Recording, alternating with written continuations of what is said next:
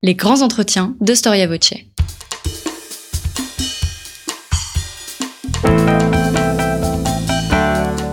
Une émission de la rédaction de Storia Voce.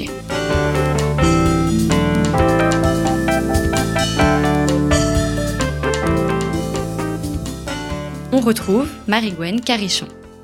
Chers auditeurs, bonjour et bienvenue sur Storia Voce pour un nouveau numéro de nos grands entretiens. Dans les mentalités, la Troisième République incarne souvent l'âge d'or du régime. On l'invoque souvent comme modèle pour évoquer la méritocratie républicaine. Quel thème Et sur les images d'Épinal, on voit les hussards noirs de la République, les hussards noirs de la République qui ont été célébrés par Peggy, ouvrir les portes des ministères aux enfants d'ouvriers. Alors il y a un homme qui incarne parfaitement cette ascension sociale et professionnelle. Cet homme, c'est Paul Doumer, le président Paul Doumer, mieux connu aujourd'hui grâce aux rues auxquelles il a donné son nom qu'à cause de la singularité de son parcours. Né le 23 mars 1857 à Aurillac, rien de destiner ce fils de cheminot à 50 ans de carrière politique, une carrière au cœur des moments clés et fondateurs de la Troisième République. Alors, incarnation de l'ambition républicaine du début du siècle ou seulement figure représentative de lui-même C'est la question que nous nous poserons. Et un historien a voulu sortir de l'ombre ce personnage complètement oublié. Cet historien, c'est Amaury Laurin. Bonjour. Bonjour Marie-Gwen. Merci d'avoir répondu euh, à notre invitation. Merci de votre invitation. Alors je rappelle que, enfin je, je précise que vous êtes docteur en histoire et le spécialiste de Paul Doumer. Vous venez de publier euh, aux éditions euh, Champvallon un livre sur cette personnalité, Paul Doumer, La République audacieuse. Alors évidemment, en introduction, euh, il y a une chose que vous soulignez, et c'est la chose qui nous marque en lisant le livre, c'est ce vide historiographique sur Paul Doumer, qui, qui est quand même un président de la République. Comment l'expliquez-vous? Alors en effet, ça, surprend tout le monde, euh, ça paraît presque incroyable, mais il s'agit de la première biographie de Paul Doumer, 90 ans après son assassinat le 6 mai 1932 dans l'exercice de ses fonctions de président de la République, ce qui fait de lui le seul président de la République française assassiné au XXe euh, siècle. Et euh, en général, tout au mieux, ce qu'on a retenu de lui, c'est sa fin tragique, son statut, si je puis dire, de président assassiné, devenu au fil des ans un président oublié. Et euh, cette situation est d'autant plus euh, paradoxale, euh, vous l'avez rappelé, qu'un très grand nombre de voies de circulation, avenues, boulevards, rues, portent le nom de Paul Doumer un petit peu partout en France, jusqu'à 25 000 selon une estimation de l'Association des maires de France. Et donc la première motivation de ce livre, c'est de combler cette lacune historiographique. Alors comment expliquer, c'est presque un sujet en soi, le fait qu'il ait fallu attendre 90 ans avant que euh, Paul Doumer soit euh, euh, biographié. La première explication est chronologique, c'est la brièveté de son mandat présidentiel. Hein. Moins d'un an. Doumer est élu à la présidence de la République le 13 mai 1931 contre Briand, et il n'a pas le temps, en moins d'un an, si je puis dire, d'imprimer sa marque. Sauf que ce mandat présidentiel, vous l'avez rappelé, est précédé d'une carrière politique très dense, euh, de près de 50 ans, carrière commencée en 1887 euh, précisément. Euh, et donc Doumer est un, des rares, avec Poincaré, à être présent au début et à la fin de la Troisième République.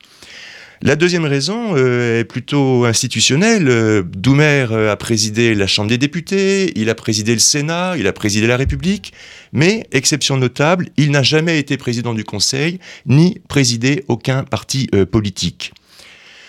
La troisième raison est plus politicienne, c'est son caractère assez inclassable finalement euh, politiquement.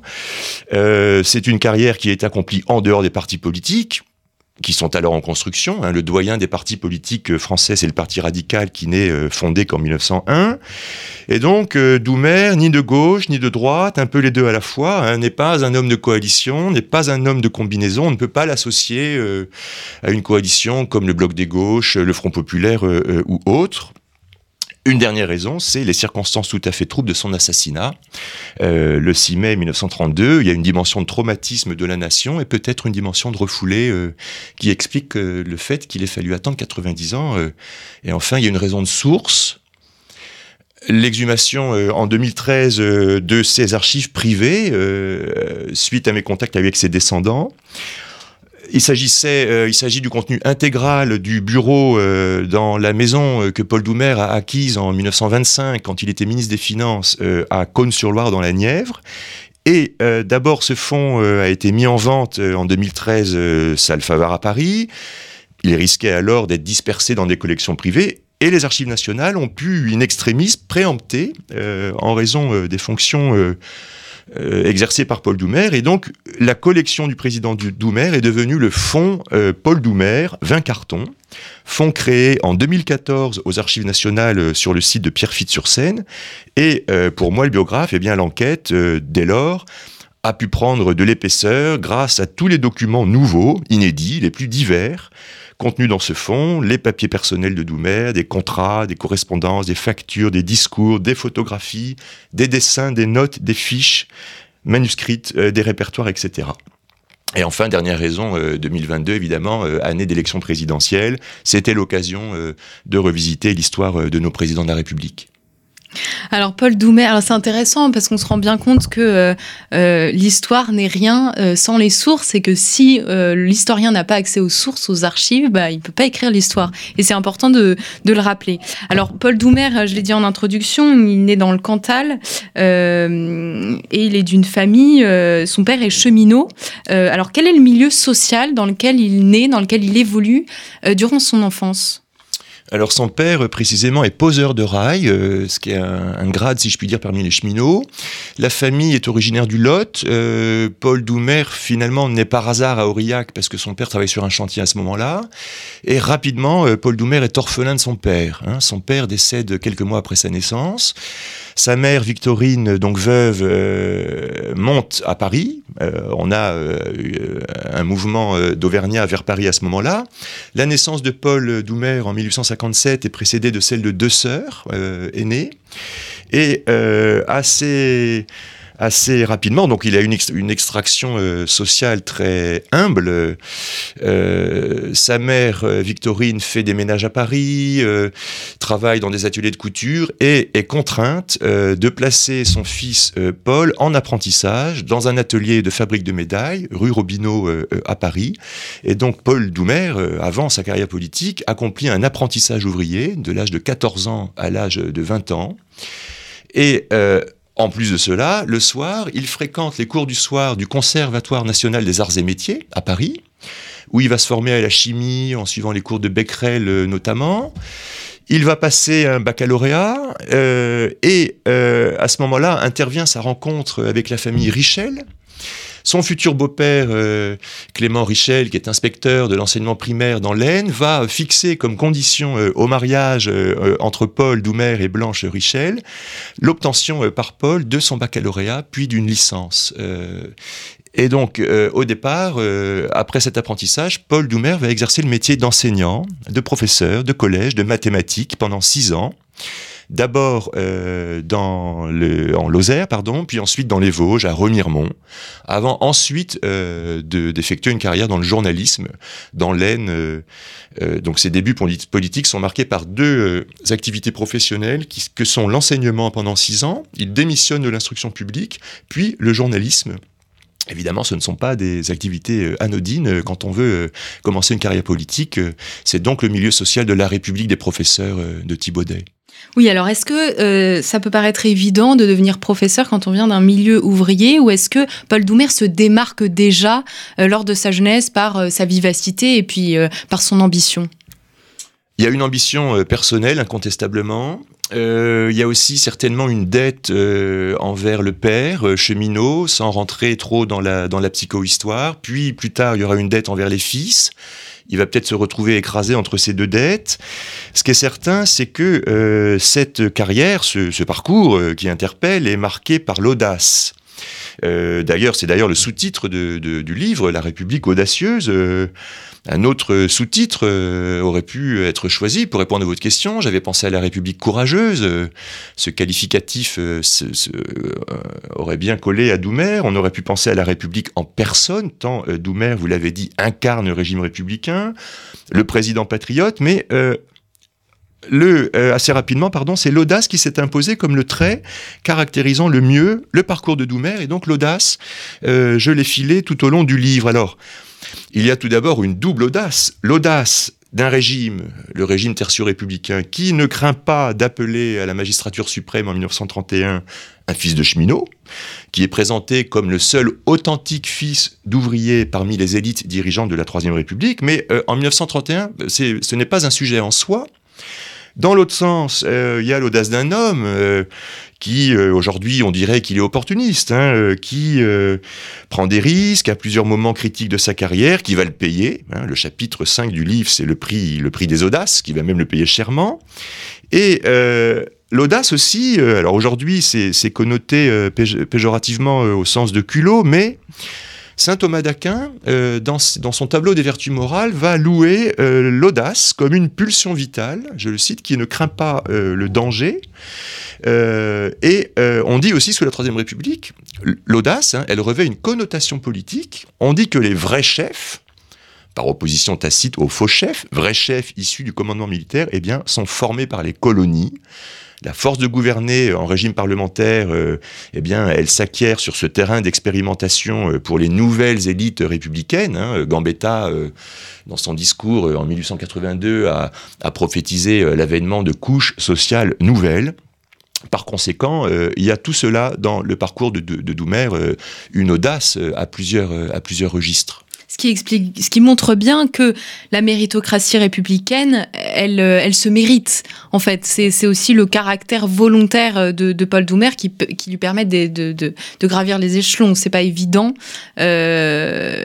C'est pas quelque chose de donné effectivement. Comment dire? Dans son cas, euh, les débuts de l'ascension au moins sont dus à ce qu'on appelle les structures. Oui, c'est une ascension sociale qui est permise par l'école et par le diplôme, incontestablement. Euh, notamment donc Doumer, je l'ai dit, exerce le métier de professeur de mathématiques. Il va être formé euh, au maniement des chiffres. Il est un des rares parlementaires euh, au début de sa carrière, dans les années 1880, à être capable de lire un bilan, à être capable de mettre le doigt sur, euh, sur un chiffre qui fait mal. Et puis cette compétence avec les chiffres, hein, son, son agilité avec les chiffres, elle va ensuite se politiser selon des conceptions politiques. Donc au départ, oui, les structures républicaines et le credo républicain, c'est que l'élévation sociale, la l'ascension sociale est possible par le mérite, par le travail, par les structures. Je nuancerai cette, cette affirmation parce qu'ensuite, c'est les réseaux, euh, toute une série de réseaux qui vont euh, prendre le relais des structures. On va avoir le réseau franc-maçon dans les années 1880, dont Doumer va s'écarter euh, définitivement, le réseau colonial, le réseau indochinois, le réseau auvergnat, le réseau de la naissance, le réseau de l'Aisne, le réseau de l'enseignement. On a parlé tout à l'heure de la Ligue de l'enseignement. Dans laquelle Doumer joue un rôle très actif. Hein. Donc oui, le mérite, pardon, les structures républicaines, la volonté, et ensuite les réseaux prennent le pas. tout au long tout au long de la carrière. C'est pas une carrière qui se fait seule, bien entendu. Vous expliquez bien d'ailleurs, en effet, euh, dans, votre livre, à quel point dès le début, même dans le journalisme, il commence à se faire un réseau et, l'impact de la franc-maçonnerie, mais on y reviendra par la suite. Euh, quand est-ce qu'il entre en politique? Alors très précisément, l'entrée en politique, c'est 1887. Euh, il a donc 20 ans. Il entre, euh, il devient benjamin du conseil municipal de Lan, Lan, euh, préfecture de l'Aisne. Et ce département de l'Aisne, qui n'est pas son département natal, hein, qui est le Cantal, c'est le département de sa belle famille, la famille Richel. Il va construire un lien politique durable avec l'Aisne. il, il entre donc, je viens de le dire, comme conseiller municipal. Il devient très rapidement premier adjoint au maire de Lan. Il accède à la députation l'année suivante par le département de l'Aisne. Hein, il devient député de l'Aisne euh, en 1888.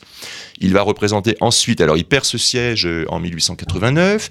Il est de nouveau député de l'Aisne euh, de 1902 à 1910. Et surtout, son mandat politique le plus long, c'est un mandat de conseiller général de l'Aisne. Aujourd'hui, on dit conseiller départemental de l'Aisne, qu'il exerce sans discontinuité pendant 27 ans sans interruption euh, de 1904 à 1931. Et donc, euh, l'Aisne, ce n'est pas n'importe, ce n'est pas n'importe quel département. Euh, après 14-18, c'est le département qui est déclaré le plus sinistré de France.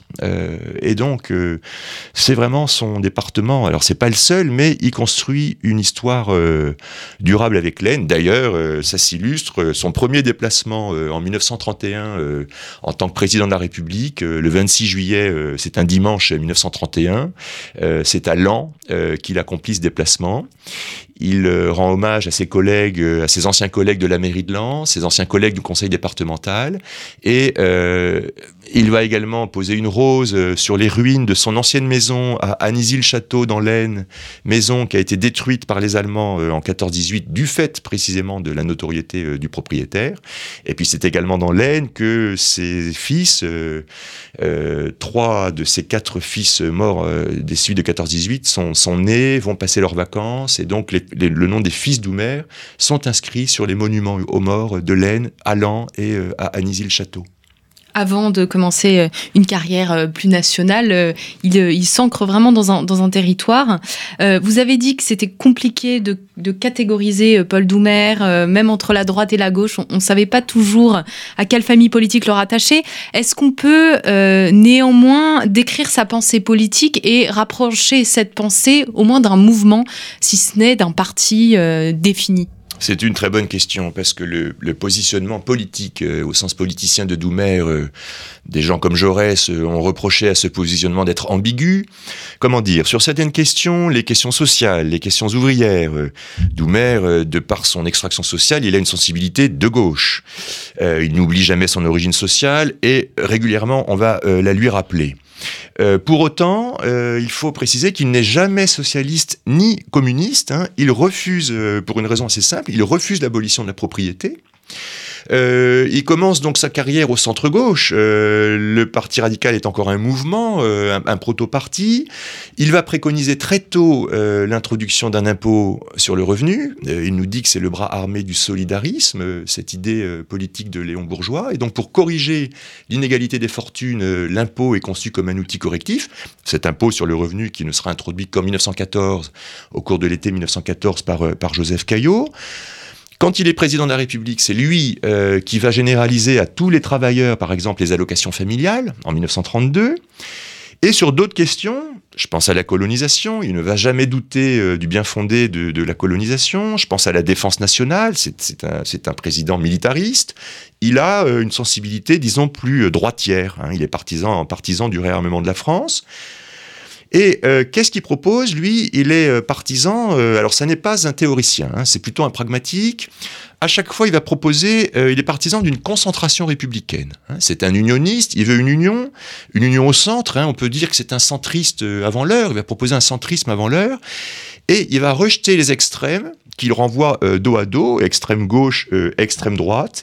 Il nous dit euh, que les révolutionnaires à gauche et les réactionnaires monarchistes à droite, eh bien, font peser un danger sur la France. Et donc, pour résumer, alors il va se droitiser hein, tout au long de sa carrière. On a un député réformateur, disons, dans les années 1880.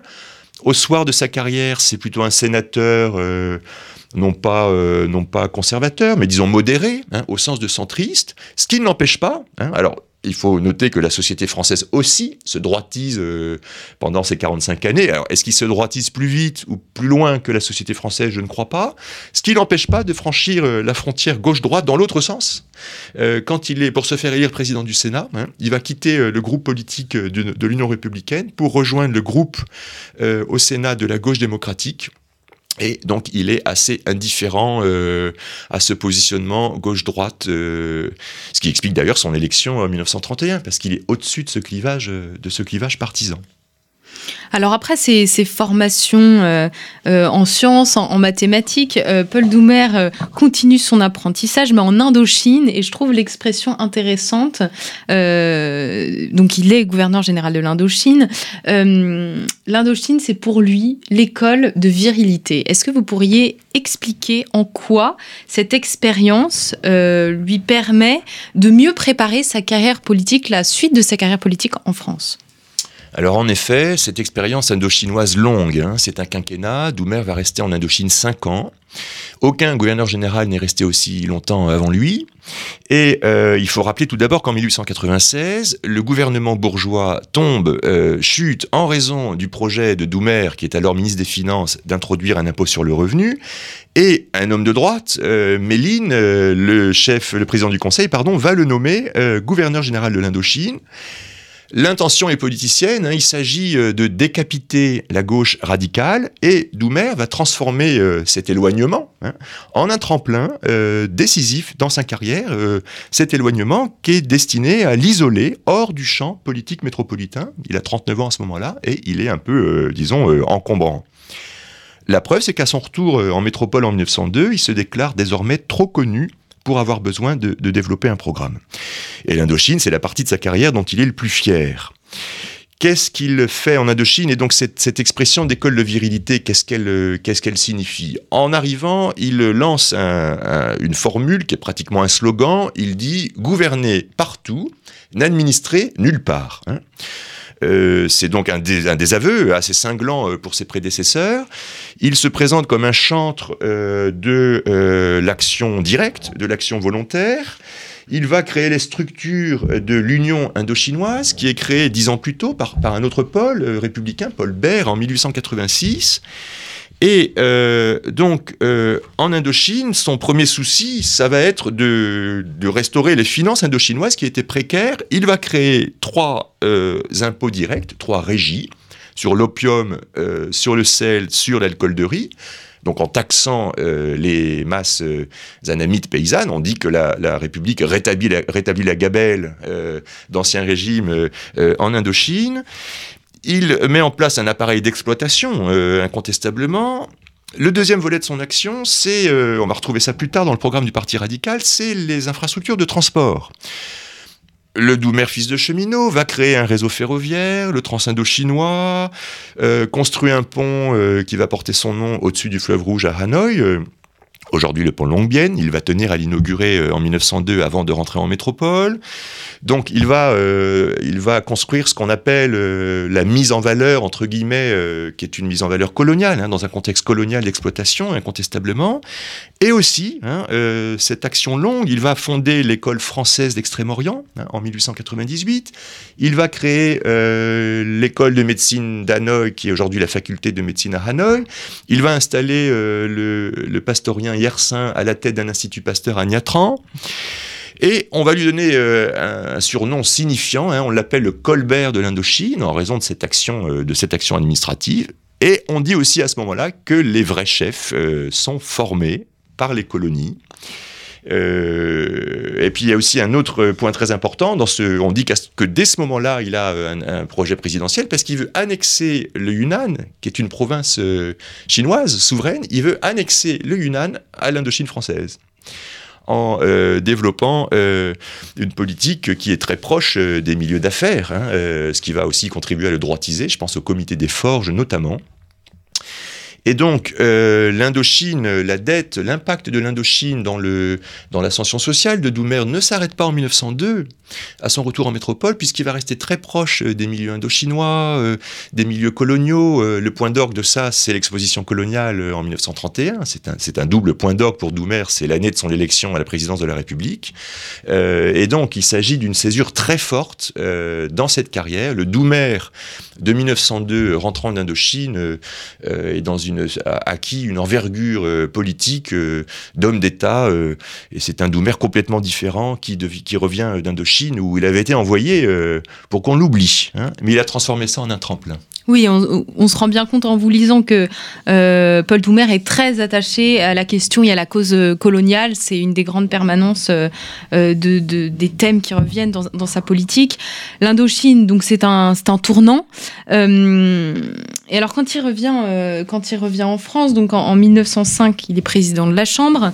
Et en 1905, c'est aussi l'année euh, euh, de la séparation de l'Église et de l'État. On a tendance à oublier un petit peu cette, euh, cette querelle très vivace entre l'Église et l'État, dont le champ de bataille privilégié est probablement le terrain de l'enseignement. Alors comment Paul Doumer réagit face à cette tension? Est-ce qu'il prend parti? Est-ce qu'il choisit un camp ou est-ce qu'il essaye de nuancer comme son, tempérament semble l'appeler un petit peu en médiateur? Alors sur ces, sur ces sujets, euh, extrêmement tendu, euh, suite à l'affaire Dreyfus aussi, il euh, répond assez habilement qu'il n'était pas en métropole à ce moment-là, et donc cet éloignement euh, géographique va être assez pratique, si je puis dire. Il ne prend pas position sur l'affaire Dreyfus. En privé, dans ses notes, on peut lire qu'il est persuadé de l'innocence du capitaine. Sur la question de la séparation de, des églises et de l'État, on peut noter que dès les années 1880, quand il est conseiller municipal de Lens et puis député, il est favorable à cette séparation. Hein, euh, il dit que le budget du culte, euh, des cultes, doit être séparé euh, des affaires de l'État. Et on ne note pas cependant chez lui un, anticléricalisme pardon, virulent ça va le conduire à s'éloigner de ses amis radicaux, le gouvernement Combe à partir de 1902. donc Doumer ne prend pas position de façon assez souple, certains diraient habile, il n'exprime pas un anticléricalisme il, y a des, hommes du clergé qui sont proches de lui, qui le, félicitent euh, lors de ses, de ses élections. Pardon. Et euh, donc, il, ne, n'exprime pas d'opposition euh, anticléricale. Et c'est notamment les excès, selon lui, du, de l'anticléricalisme de Combe qui vont l'amener à s'éloigner de Combe lui-même, avec lequel il a pourtant des liens personnels, puisqu'il est parrain de la fille de Combe, notamment. Oui, alors Combe qui est vraiment la figure de l'anticléricalisme de l'époque. Et puis vous racontez aussi l'épisode de l'affaire des fiches. Euh, donc pour rappeler un petit peu euh, euh, l'affaire des fiches, c'est le, flicage, une, opération de flicage qui avait été notamment tramée dans les loges maçonniques des, des, des, officiers catholiques. Et, et Doumer, qui était très attaché à la franc-maçonnerie, qui lui avait ouvert les portes d'un réseau, qui l'avait, d'après ce que vous dites, aidé un petit peu dans son ascension professionnelle, euh, se révolte contre ces techniques-là et dit des choses assez dures d'ailleurs sur, euh, sur, euh, sur sa famille maçonne. Oui, Doumer doit beaucoup aux francs-maçons, donc aux loges du Grand Orient de France à Paris, au moins pour les débuts de sa carrière. On, va, on peut noter que dès 1879, hein, il est très jeune, il est initié à la loge L'Union fraternelle du Grand Orient de France. Il rencontre des sénateurs de l'Aisne, Henri Martin, des figures maçonniques, et puis surtout, il y a surtout la rencontre avec Léon Bourgeois théoricien du solidarisme, et à ce moment-là, les loges, euh, donc il est membre euh, éminent de plusieurs loges, il va, il participe aux travaux de la loge Voltaire, qui est vraiment la loge politique par excellence, euh, il crée, il est membre de la loge l'Alsace-Lorraine, donc il est membre de plusieurs loges en même temps. À ce moment-là, dans les années 1880, ces loges maçonniques sont un petit peu, c'est du para parlementaire, quoi. On y prépare les débats parlementaires à la Chambre sur toutes les questions ben, de l'impôt sur le revenu notamment. C'est à à l'occasion de la rentrée parlementaire 1893 que cette question fiscale eh bien, va être préparée par, toute une série de travaux, de réflexions euh, à l'intérieur des loges. Doumer euh, bénéficie, hein. alors ça n'est pas une exception. Hein. Alors par exemple, le gouvernement bourgeois 1895-1896, euh, c'est le gouvernement le plus maçonnique de l'histoire politique de la France contemporaine. Hein. sur ce gouvernement, il y a une majorité de ministres francs-maçons. Et puis effectivement, les mots sont durs. Euh, en 1905, euh, suite à cette affaire, euh, Doumer prend ses distances, ses amis lui reprochent son ingratitude puisque Doumer doit aux maçons, c'est sûr. il est exclu. alors on dit que c'est pas une exclusion définitive, c'est une exclusion temporaire. Enfin bref, il prend ses distances de façon irrémédiable.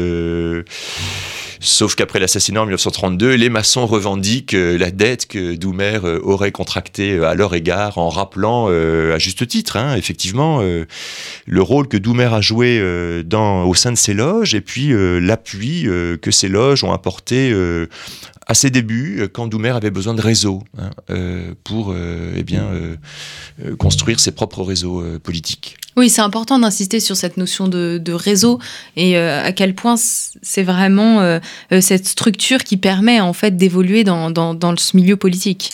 Oui, là on peut nuancer parce que Doumer, il a un côté aussi un petit peu seul contre tous, donc très indépendant euh, d'un point de vue politique. Euh, c'est une carrière qui se fait à l'écart des partis politiques. Euh, en même temps, il ne peut pas faire cette carrière seul. c'est une carrière qui a des coups d'arrêt assez brutaux. et ce qui est bluffant dans son cas, c'est qu'il rebondit toujours.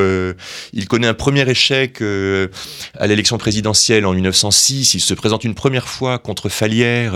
donc Doumer, à ce moment-là, est président de la Chambre des députés Vous l'avez rappelé, c'est sans doute son élection la plus audacieuse hein, en 1905. Falière est président du Sénat et Doumer est battu une première fois à l'élection à la présidence de la République il comprend que le poste, le marchepied vers la présidence de la République, c'est la présidence du Sénat. Et donc, euh, plusieurs années plus tard, hein, en 1927, il va accéder à cette présidence du Sénat, puis euh, à la présidence de la République quatre ans plus tard. Donc à la fois, il y a un côté euh, à rebours, euh, on lui met des bâtons dans les roues, on lui savonne la planche, il a un côté très isolé. Euh, Bloom parle de lui que utilise la formule du Thierry, hein, du, personnage politique très indépendant, avec ce caractère auvergnat, diront certains, ayant assez tôt une vision pour la France, hein, et en même temps, il peut pas se passer de réseau. Donc il est assez ambivalent sur, le, sur son isolement social dans, ce, dans cette Troisième République euh, des camarades, des ducs, etc. Et euh, sur, sur, son appartenance euh, successive ou simultanée à plusieurs réseaux qui se substituent l'un à l'autre ou euh, donc certains disent qu'il n'est pas il est pas il est pas non plus fiable en amitié hein. euh, il se fâche avec beaucoup de ses amis Combe en particulier Jaurès le déteste euh, voilà, c'est pas, ça, pas, ça a été tout sauf une ascension euh, euh, tranquille. On reviendra aussi sur la question des, des finances. On voit qu'il verra les, les, thèmes qui reviennent vraiment euh, dans la carrière de, de Doumer. Euh, et évidemment, il y a le chapitre de la guerre, le chapitre de la guerre qui est, euh, qui est une épreuve pour, pour, pour Paul Doumer, à la fois sur le plan euh, politique, euh, sur le plan de sa carrière, mais également euh, au plan personnel. Et vous l'avez bien dit, il a perdu quatre de ses fils. Quelle va être son attitude pendant le conflit et quelle va être sa vision à long terme de la paix entre les nations? Alors effectivement, avec l'Indochine euh, dont on a parlé tout à l'heure, la Grande Guerre, c'est la deuxième césure très forte euh, dans cette vie. Hein. Et dans chacun des deux cas, le Doumer euh, d'après cette expérience est très différent du Doumer d'avant. On va noter tout d'abord que pour l'entrée en guerre, c'est Doumer qui est rapporteur du projet de loi qui porte la durée du service militaire à trois ans. Hein. Il est sénateur de Corse à ce moment-là. Et donc, il va accélérer le vote euh, de cette loi euh, au cours de l'été, euh, au cours de l'été 1913. Hein. Donc, il accélère l'entrée en guerre très tôt. Il, est il est partisan de l'armement, puis du réarmement de la France, ce, qui fait, ce qui ne fait pas de lui un candidat de la guerre. Hein. Il nous dit que si la France veut être respectée et crainte, elle doit être armée. En 1914, euh, je le cite, il dit qu'il sera un patriote de l'arrière. Le gouvernement euh, est à Bordeaux et euh, aux côtés de Gallieni, figure très importante, euh, le Gallieni euh, qui a colonisé Madagascar, hein, Doumer est très proche euh, des généraux de France, Gallieni, Federbe, le Federbe du Sénégal, Lyotet au Maroc. Hein. Doumer est le seul civil parmi cette génération de généraux coloniaux républicains. Hein. Donc on va dire que Doumer a, fait l'Indochine comme Gallieni Feder, Béliotet ont fait Madagascar, Sénégal et le Maroc. Et donc, on va retrouver euh, Doumer en 1914, pendant 100 jours, comme chef du cabinet civil de Gallieni, qui est gouverneur, militaire de Paris, chef euh, du camp euh, retranché des armées de, de, Paris. Et donc, Doumer va offrir ses services à Gallieni en lui disant, alors il est amateur, c'est peut-être sa formation de journaliste, il est amateur de formules euh, un peu lapidaires. Il lui dit, il lui écrit, euh, je saurais obéir, euh, je sais commander, pardon, je saurais obéir. Et donc là, euh, alors à Bordeaux, le gouvernement euh, soupçonne euh, euh que Doumer, on se dit que peut-être Doumer fomente un coup d'État avec Gallieni, il n'en est rien. Hein. Et donc il va jouer un rôle d'administrateur urgentiste, hein, on pourrait dire, hein, de septembre à décembre 1914 précisément, pendant que le gouvernement et le Parlement sont à Bordeaux, eh bien, il va prendre mille décisions pratiques sur le rapatriement des blessés, sur euh, les taxis de la Marne. Euh, il va exceller dans ce rôle.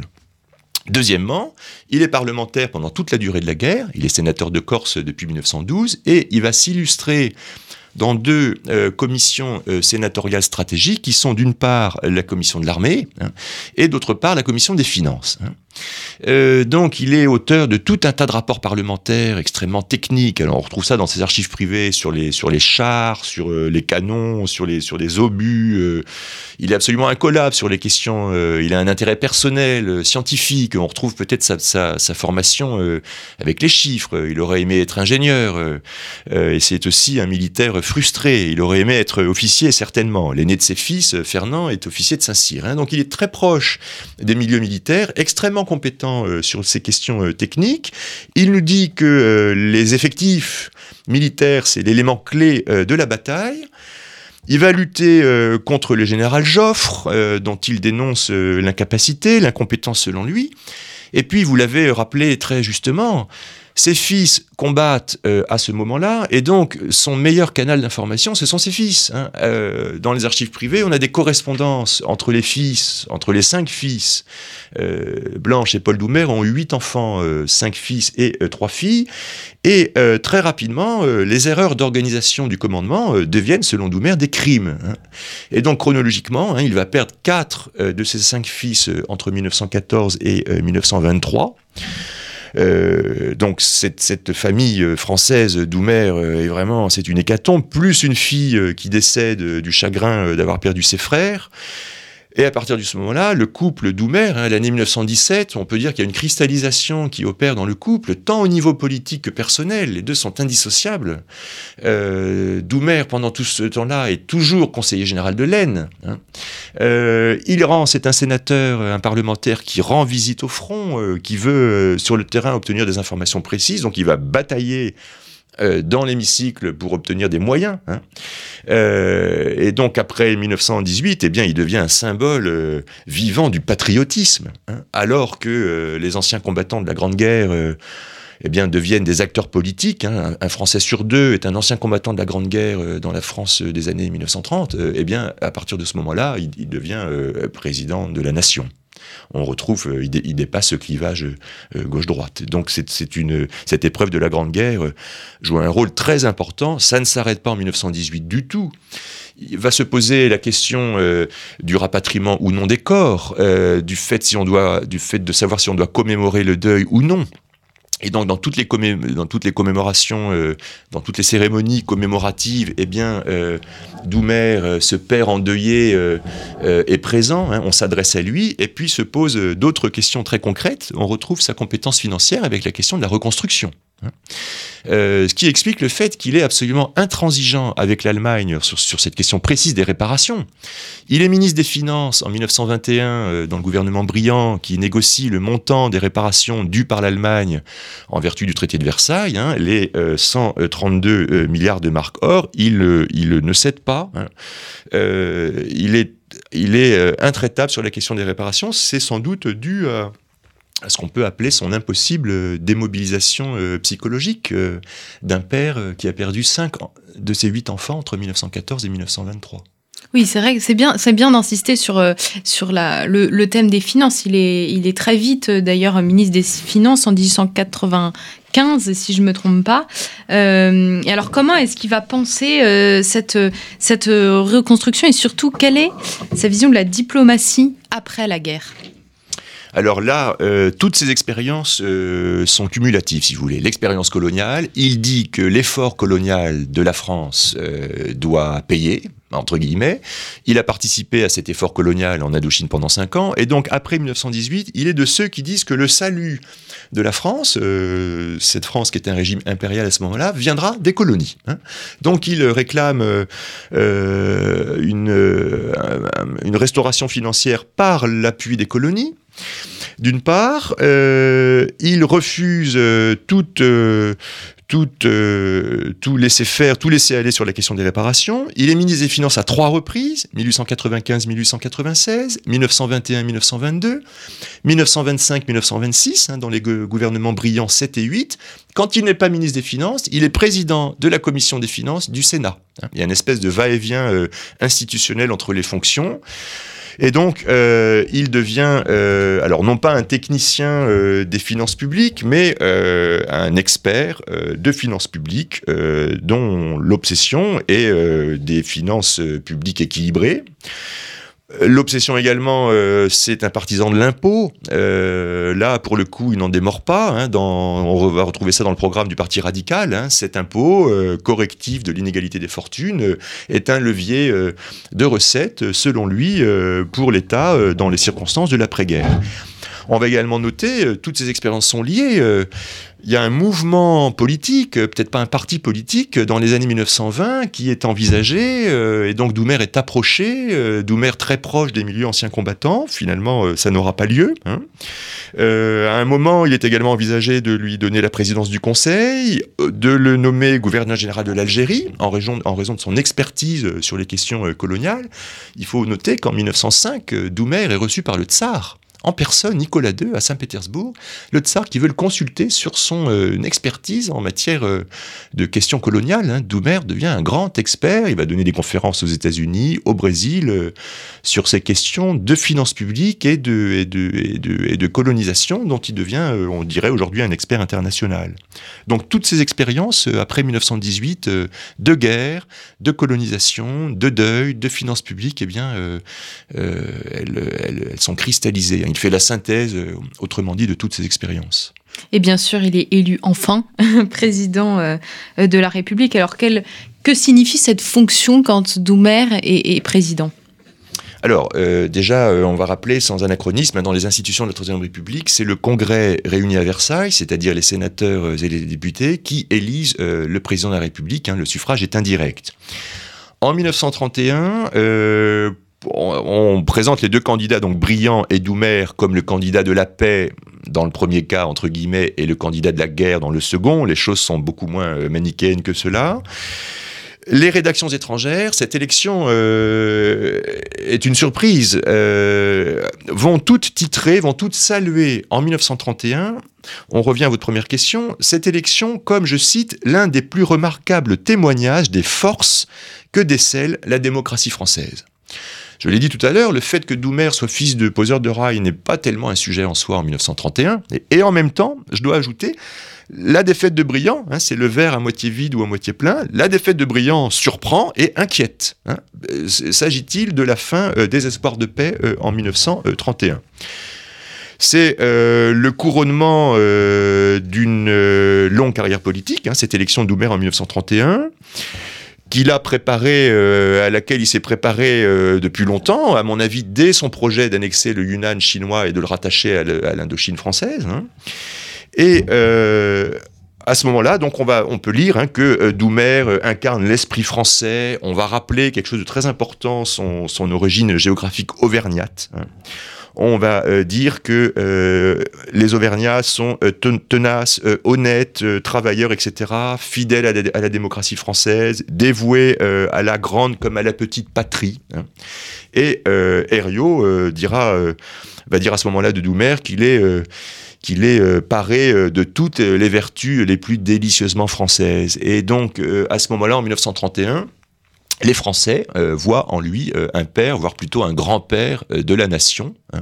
Et donc il y a un consensus autour de sa personne. en raison de ses fonctions politiques, Doumer aurait pu, aurait pu épargner ses fils, hein, aurait pu rappeler ses fils à l'arrière, mais dans ses archives, on trouve beaucoup de, témoignages disant qu'au contraire, hein, il a mis un point d'honneur à encourager le patriotisme exalté de ses fils euh, qui sont allés combattre euh, et qu'il a sacrifié euh, sur ce qu'on appelle en 1931 l'hôtel de la patrie. Hein. Donc en 1931, c'est un patriote qui est appelé à l'Élysée. Dans l'album photographique, dans le livre, hein, on a cette photo en 1931 de la famille Doumer qui s'installe à l'Élysée. Eh bien, les Français se reconnaissent dans cette famille française qui a été décimée par la Grande Guerre. On a assurément un président qui, par son histoire, euh, par son parcours, euh, incarne euh, ce fondement méritocratique et puis qui a donné l'exemple de sa proximité avec la nation en ne cherchant pas à soustraire ses fils à l'impôt du sang. Hein, le, deuil de guerre, enfin le pardon, le, la disparition des suites de la Grande Guerre étant présentée comme une forme d'impôt, l'impôt du sang. Et alors, euh, tragédie, donc le président est assassiné le, 6 mai 1932, et pas à n'importe quelle occasion, à l'occasion du Salon des écrivains combattants, comme quoi toute sa vie il aura été hanté euh, euh, par cette guerre, et, lui-même, voilà, ces, derniers instants auront été consacrés à la mémoire de ces, de ces anciens combattants. Alors, qui a, qui a assassiné Paul Doumer et pourquoi? C'est un gros dossier, hein. c'est le chapitre le plus conséquent du livre et le dernier. Euh, Doumer, euh, président de la République française, reçoit l'émir d'Irak euh, ce jour-là, le 6 mai 1932. Il tient absolument à assister personnellement à l'inauguration de ce salon, rue Berrier dans le 8e arrondissement de, Paris. les écrivains combattants fondés par Genevois d'Orgelès tiennent donc leur salon. Et l'assassin, donc Pavel Gorgulov, est russe il entend, alors la motivation officielle, c'est qu'il entend euh, protester en assassinant le président de la République française ce jour-là contre la façon, selon lui, dont les puissances occidentales, dont la France, auraient sous-réagi à la révolution bolchevique de 1917 stupeur euh, dans la nation, euh, polémique euh, sur le manque de sécurité autour du président de la République, polémique médicale, Doumer succombe le lendemain à ses blessures alors que médicalement il aurait pu, il aurait pu s'en sortir, et les mobiles de l'assassin apparaissent un petit peu troubles. Ce qui est certain, c'est que l'arme du crime, l'assassin n'aurait pas pu se la procurer seul, ce qui corrobore euh, l'hypothèse d'un complot, complot brun, complot blanc, complot rouge.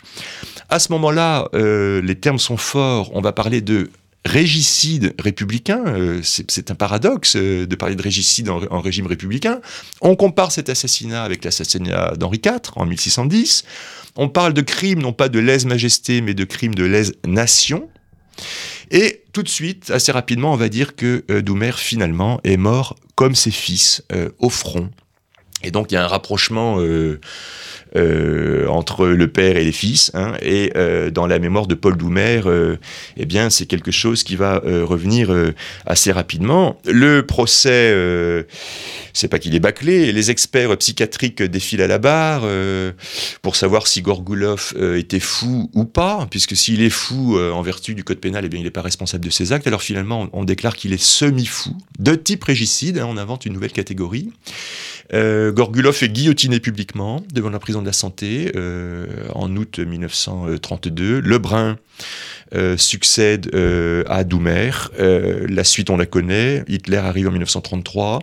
Front populaire, 36-38, 39-45. Et puis la mémoire de Paul Doumer, ce qui est presque un sujet en soi, elle s'éclipse. elle est entretenue d'abord par les écrivains combattants, euh, et puis, euh, elle disparaît assez rapidement euh, de, la, de la mémoire de la nation, certainement en raison du traumatisme qu'a représenté cet assassinat. pour la nation française. On est en 1932, au début des années 1930, dans un contexte de montée des fascismes. Et donc le premier réflexe a été de dire que Gorgoulov était anarchiste, euh, comme euh, l'assassin de Sadi Carnot euh, en 1894. Il n'est pas du tout anarchiste, il est fasciste, ce qui n'est pas exactement la même chose. Hein. Ce russe exalté avait fondé un parti fasciste russe dont il était l'unique membre. donc les motivations apparaissent troubles et assez rapidement on passe à autre chose et puis la suite de l'histoire on la connaît bien entendu mais on peut parler, euh, on parlait tout à l'heure des idées politiques de Doumer, on peut parler de doumérisme. Hein. Il y a quand même un corpus euh, idéologique dans, derrière cet homme politique. Hein. Euh, qu'est-ce qu'il y a, si, on, si on peut le présenter dans la postérité de Paul Doumer Le, le doumérisme, c'est quoi? C'est tout d'abord un corpus idéologique, c'est l'impôt, c'est les chemins de fer, c'est l'interventionnisme de l'État, c'est la défense et la paix par l'armement, et c'est l'expansion coloniale. Hein. ça, c'est un petit peu le programme de ces idées politiques. Et puis aussi, euh, Doumer, le doumérisme, c'est une manière de faire de la politique, hein, avec une rigueur, une rigueur budgétaire, une rectitude sur les principes du modèle républicain, euh, et euh, aussi hein, des positions parfois impopulaires, le réarmement, euh, dans la France de la belle époque, l'impôt sur le revenu, ça ne suscite pas forcément euh, l'enthousiasme, mais euh, chez lui, hein, il a soutenu toujours ces dossiers avec, beaucoup de, avec beaucoup de vigueur. ça nous amène à nous demander aussi si est-ce que finalement on ne retient pas les, les, les, hommes politiques qui ont de grandes idées plutôt que ceux qui agissent pour la reconstruction ou qui, qui, qui, sont un peu plus dans le concret, comme semblait l'être Paul Doumer. Euh, quand on vous lit, en tout cas, c'est vrai que c'est, c'est, intéressant de voir qu'il, si, vous me passez l'expression, il met vraiment la main à la pâte. Même pendant la guerre, il cherche vraiment à, à s'enseigner sur ce qui se passe vraiment sur le front. Et c'est aussi ça qui est intéressant dans, dans cette belle biographie, chers auditeurs, que je vous, que je vous recommande euh, à acheter. Euh, elle vient de paraître aux éditions Champvallon et puis elle a été écrite par Amaury Laurin, donc que je viens de recevoir. Merci beaucoup. Merci Marie-Gwen Carichon. Merci pour euh, vos, vos, réponses très riches. Ça permet aussi d'entrer dans l'ambiance de la Troisième République qu'on connaît évidemment euh, euh, pas forcément très bien et, qu'on a tendance à caricaturer un peu. Je vous remercie, chers auditeurs, pour votre écoute et pour votre fidélité et je vous dis à très bientôt pour une nouvelle émission de nos grands entretiens.